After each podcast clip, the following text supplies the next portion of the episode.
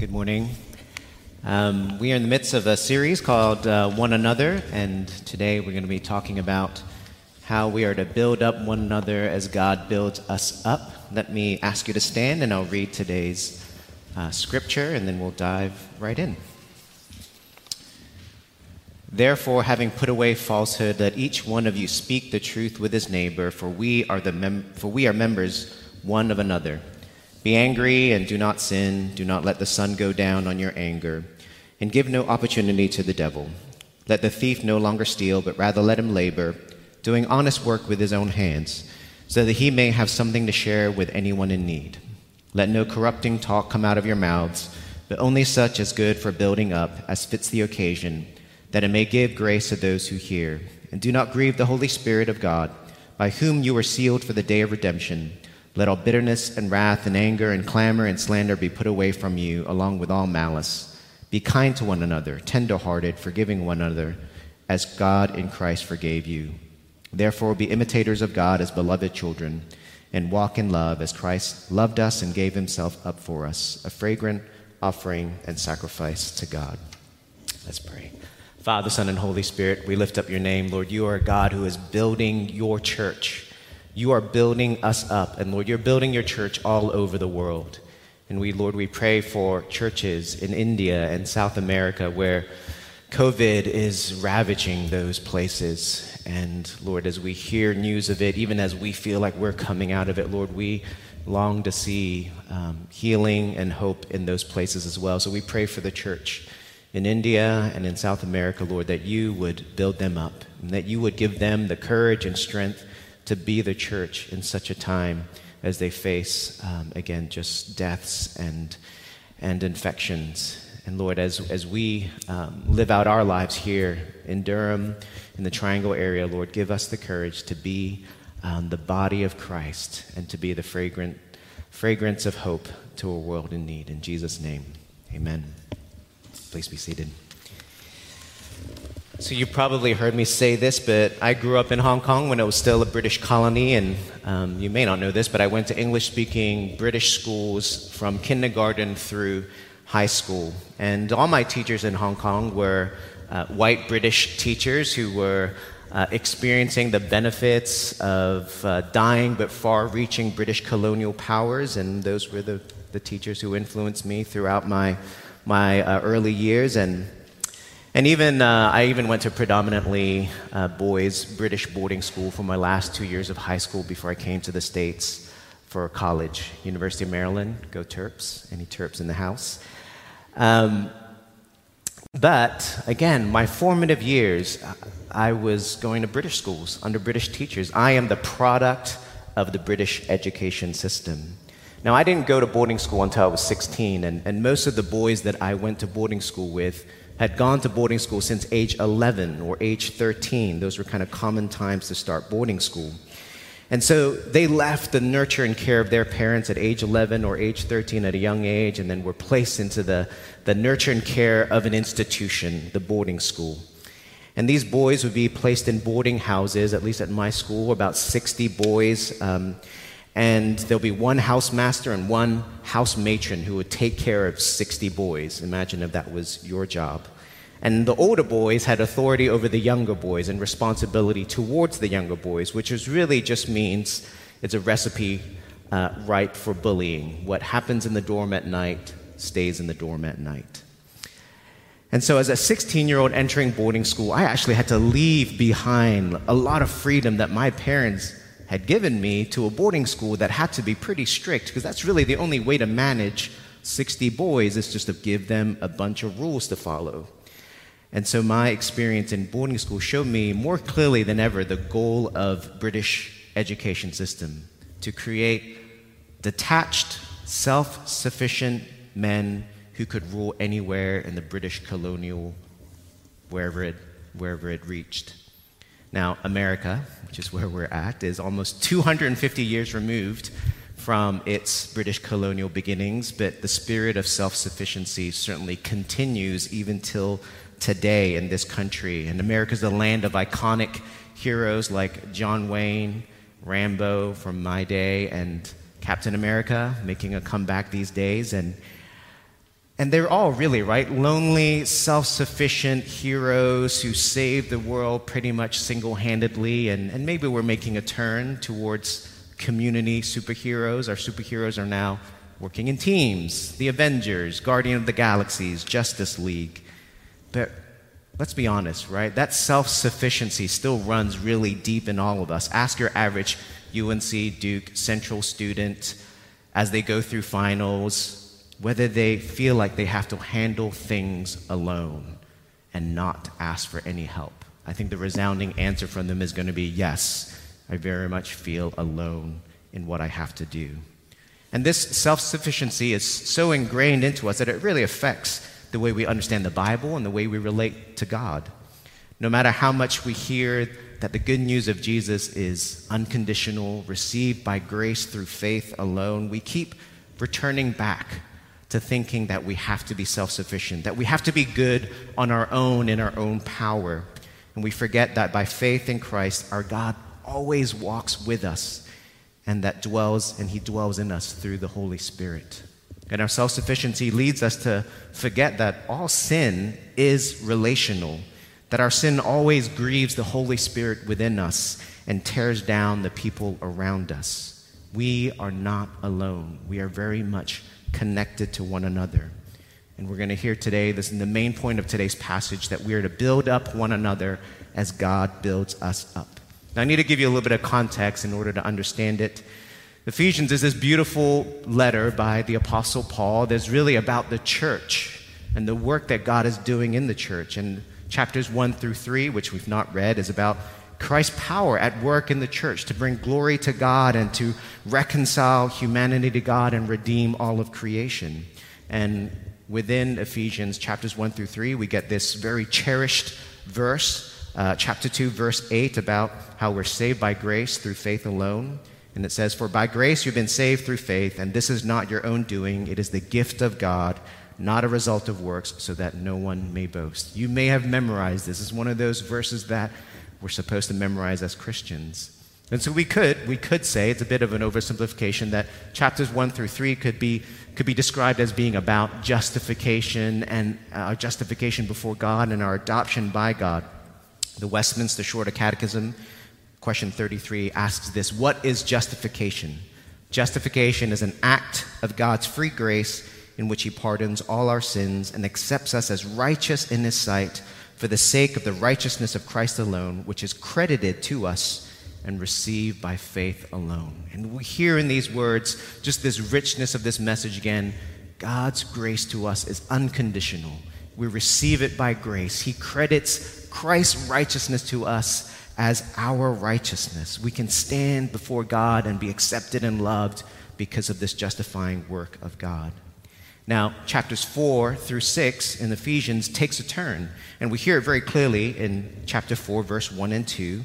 It says, Walk in a manner worthy of the calling to which you have been called, bearing with one another in love. So, Paul is making this pivot, right? And this Greek word worthy is axios. There's this balance we're supposed to have between understanding the work that God is doing, and then chapters 4 through 6, how we're to participate in that work. And uh, we, we could, again, it's a bit of a gross oversimplification, we could summarize chapters 4 through 6 that uh, God is describing our sanctification. And again, the Westminster Shorter Catechism, question 35, asks, What is sanctification? And the answer is sanctification is the work of God's free grace by which we are renewed throughout in the image of God and enabled more and more to die to sin and live to righteousness. And really, the, the words contained in this very much is described in our verses today, our passage today. And we're going to see what it means to build up others by putting off the old self, putting on the new self. Language, biblical language for sanctification. And we see that in verses 22 through 24, which we didn't read today. But what we do here in today's verses is this Paul gets even more specific about the work that God is doing in transforming his people, and therefore how we can participate in God's work of transformation. Paul's giving feet to the call to put off the old self and put on the new self. Now, the old self, if you're not familiar, is biblical language for what is associated with our sinful nature that has died with Christ through faith in Christ, um, in Christ's death on the cross. And the new self is the, what is associated with our nature as new creations through faith in Christ's resurrection. Now, often in our lives, it's not enough just to be told to love and to be good. We have to be given a specific vision for what love and goodness looks like. And the Bible is full of examples of that. And again, we're given that here specific examples of what this new self looks like, what it means to put on the new self. And really, verses 25 through 32 is a list of examples of how we're to put off the old self and put on the new self. And let me just boil it down really crassly because sometimes it sounds confusing when it's all wrapped up with lots of other language. But let me put it really class- crassly these, uh, this list of examples. It's saying, don't lie, rather speak truth to others. Don't sin in your anger, rather seek reconciliation with others. Don't steal, rather work and share with others. Don't tear down, rather build up others. And really, I'm, I'm using the building up metaphor as being descriptive of all of these examples. Don't dwell in bitterness, rather seek to be tender and forgiving towards one another. So we can see very clearly from these examples of opposites what it means to put off the old self and put on the new self. There are these do's and don'ts that are being made very clear to us by Paul. Now, we can certainly all pay attention to all of these examples in our own lives, but I find the instructions given to the thief as being particularly enlightening as we think about building up one another. Now, these instructions to the thief weren't given to a church full of professional thieves. That's not why it's included. The words were most likely included because there were many in the church whose vocation were being servants under employers. And these servants had many opportunities to steal. And let me illustrate that um, with an example from, again, my own upbringing. So, growing up in Hong Kong, it's very common for middle class and up to have live in helpers. And these live in helpers were mostly from the Philippines or, the, or from Indonesia and they could make more money as live in helpers in Hong Kong than perhaps a professional job back in their home country. Now, a live in helper would cook, clean, buy groceries, take care of the kids, or take care of the elderly within the home, and they would get paid around $500 a month. Now, if you have children and you're paying childcare right now, you know how much of a steal $500 a month is for just nannying your kids, forget all the other stuff I, stuff I just listed. Now, with a different standard of living between Hong Kong and the Philippines and Indonesia, $500 a month actually goes a long way. So they'll send that money home to their family, and that could provide for their family uh, quite well, and which is why it works, so to speak. But it's also a really broken system. Growing up, I had a helper who had a master's in engineering, and she couldn't get a job in engineering um, back home. And even if she did, it might not even pay as well as being a live in helper in Hong Kong. And so it was just crazy to me at this young age. I'm like, here's this engineer who cleans our house. And it, it felt so wrong growing up in that system. Now, the reality is that there, there, there are employers who treat their helpers very poorly um, with harsh treatment and um, overwork. And there'll also be helpers who would steal from their employers because they're living there 24 7 and they feel that income disparity so greatly and it just is tempting. It'd be easy just to take a little something that's laying around that you think your employer would not notice. Now, I want to come back to what Paul says here in verse 28. And remember, the, the context is not talking about professional thieves here, we're talking about servants working in homes. Let the thief no longer steal, but rather let him labor, doing honest work with his own hands, so that he may have something to share with anyone in need. I want you to notice the progression for this person. The servant should stop stealing, stop doing that wrong thing.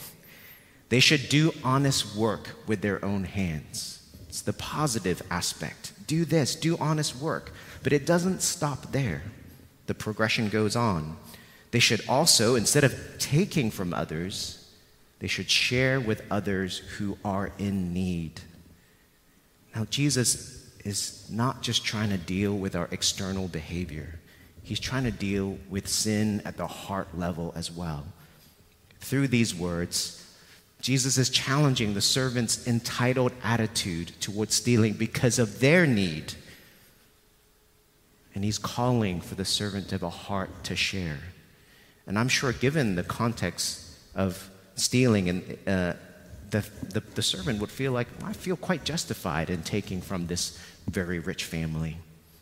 But Paul says, take your eyes off yourself and cast your eyes upon those who are in need.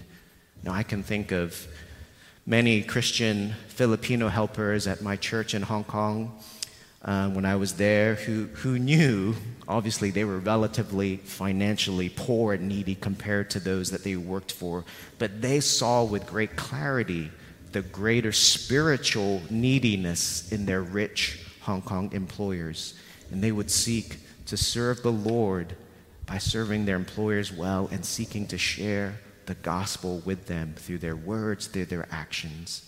And this progression that we see about the thief here reminds us that we all have a particular pattern of sin in our lives. And one of the ways in which we are put on the new self is by moving in the opposite direction of the sin pattern in our story. We build up one another by moving in the opposite direction from the sin pattern in our story. So let me ask you just a few application questions. What is something that you have struggled with pretty consistently in your story, in your life? It's probably not stealing. But if it is, okay, that's something the Lord wants to work on too. But what is it for you? And what does it mean to move in the opposite direction of that sin pattern in your story? A friend once told me that he realized he had a tendency to overwork in response to grief that he was feeling. Now, it's obviously not a sin to work. We're actually commanded to work, and that work is good. But there can be harmful consequences, surely, for overworking in response to grief instead of grieving. For instance, overworking can lead to um, not dealing with that grief. It can lead to a decrease in intimacy with God by not dealing with that grief with God. It can lead to lost time in relationship with those in your life, family, friends, as you overwork. And this friend realized he needed to move in the opposite direction of overworking, to work less and to deal appropriately with the grief that he was feeling. Another example, I've also walked alongside young adults who've just experienced lots of relationship problems as they dated. There are some that I've uh, walked alongside and counseled who just date person after person after person, and their relationships end just kind of in a similar fashion each time. And I, at some point, just have to as graciously and kindly as possible say to them, You are a serial dater. You need to stop dating for a season. It's fasting, essentially. And those are not easy words for a serial dater to hear. It's usually a shock to the system to imagine being alone for more than just a few months. And it's not that stopping dating automatically is going to transform that serial dater, but dating, of course, again, is, is, is like working, is not inherently sinful. There are good things that, when um, abused, will enslave us. And stopping dating for the serial dater is just giving them some space to consider how the Lord might work on things in their heart that need to be worked on. It gives them the ability to identify things that the Lord may want to change and maybe explore even traumatic events in their life that is leading to problems in their relationships, things that they need healing from. Space to invite the Holy Spirit to be at work in them while they cooperate with the Holy Spirit in very hard choices. And let me tell you, it takes great courage for the serial dater to stop dating for a season. And it's been so encouraging to me when I've seen people make that choice when they needed to, when the Lord convicted them to do so, to see the change in character and in their relationship with God as they did so, to see the Holy Spirit at work in them to transform them. And that's the same for us. Whatever is our sin pattern and, the, and our need to move in the opposite direction from that sin pattern, the Holy Spirit is at work to transform us as we participate with the Holy Spirit in the most stubborn aspects of our lives. We all have something that enslaves us to some extent and keeps us from building up others around us. And we all desire freedom in our lives in such a way that we can love others better. And we know the ways in which we fail to do so. It may be something inherently wrong, like stealing, or it may be something good, like work and dating, that somehow got twisted along the way. This is the brokenness that God too wants to be at work in us to transform us. So let me ask you a few questions to drive this home. What is the sin pattern in your story that you need to move in the opposite direction of? How have you seen it hurt the people in your life? What do you need to stop doing? What do you need to start doing that's the opposite of that? How could that enable you to build up others more? Have you asked the Holy Spirit to identify and work on a heart level change what is needed to be worked on?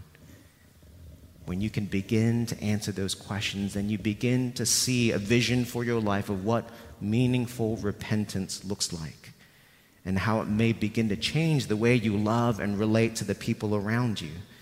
Repentance for all of us is moving in the opposite direction from our sin patterns and moving towards building up others. So I've talked at length now about building up one another as we saw from Paul's examples. But I said in the beginning, it is as God builds us up. Build up one another as God builds us up. We must, must remember that we are not alone in our journey of sanctification, in our journey of putting off the old self and putting on the new self. By now, after hearing all of these very practical applications, you have probably in your mind gone back to, I must do this in my own strength. You can't. You can't do it in your own strength. We must continue to repent of our self sufficiency, knowing that Jesus died for that too. He made us to be in relationship with Him and to be dependent upon Him. He made us to be in relationship with one another and to be dependent on one another. And we cannot build up one another if we are self sufficient. We cannot um, build up one another if we don't think we actually need each other. And, we, and if we think we don't need God to be at work to build us up, then we also can't build up others. And the Apostle Paul knows this. This is why throughout this list of specific examples of putting off and putting on, he gives these little reminders of things he had talked about in chapters 1 through 3, reminders of what God has done and is doing right now. So let me give you the reminders here. Chapter 4, verse 23, and to be renewed in the spirit of your mind. Verse 24, created after the likeness of God in true righteousness and holiness. Verse 25, for we are members one of another. Verse 30, by whom you were sealed for the day of redemption. Verse 32, as God in Christ forgave you. Chapter 5, verse 2, as Christ loved us and gave himself for us.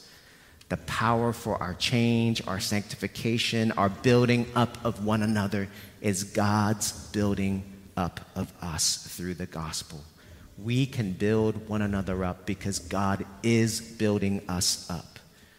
God is the one who is continually at work to renew us. Ephesians is not a book about chapters 1 through 3. Look at what God has done. Chapters 4 through 6. Now you go do it. It's a book about how God is continually at work to renew us.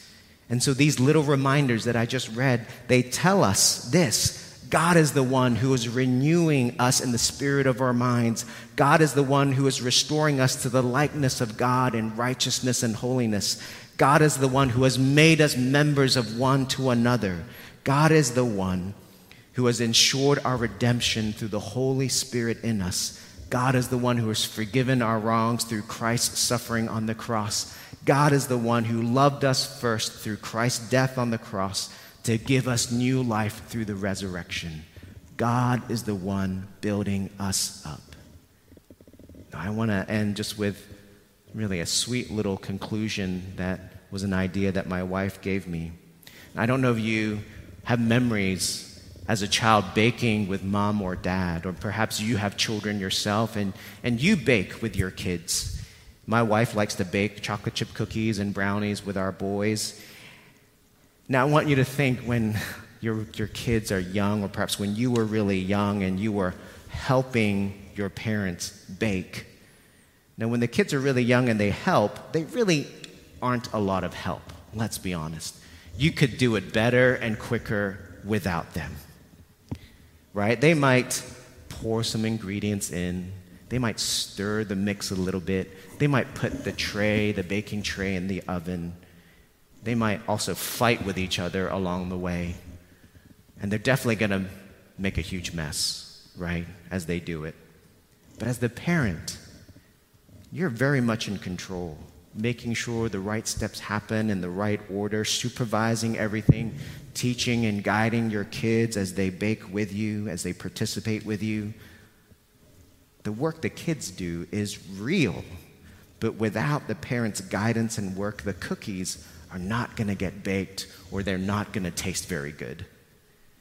But the connection enjoyment with your kids is also very real.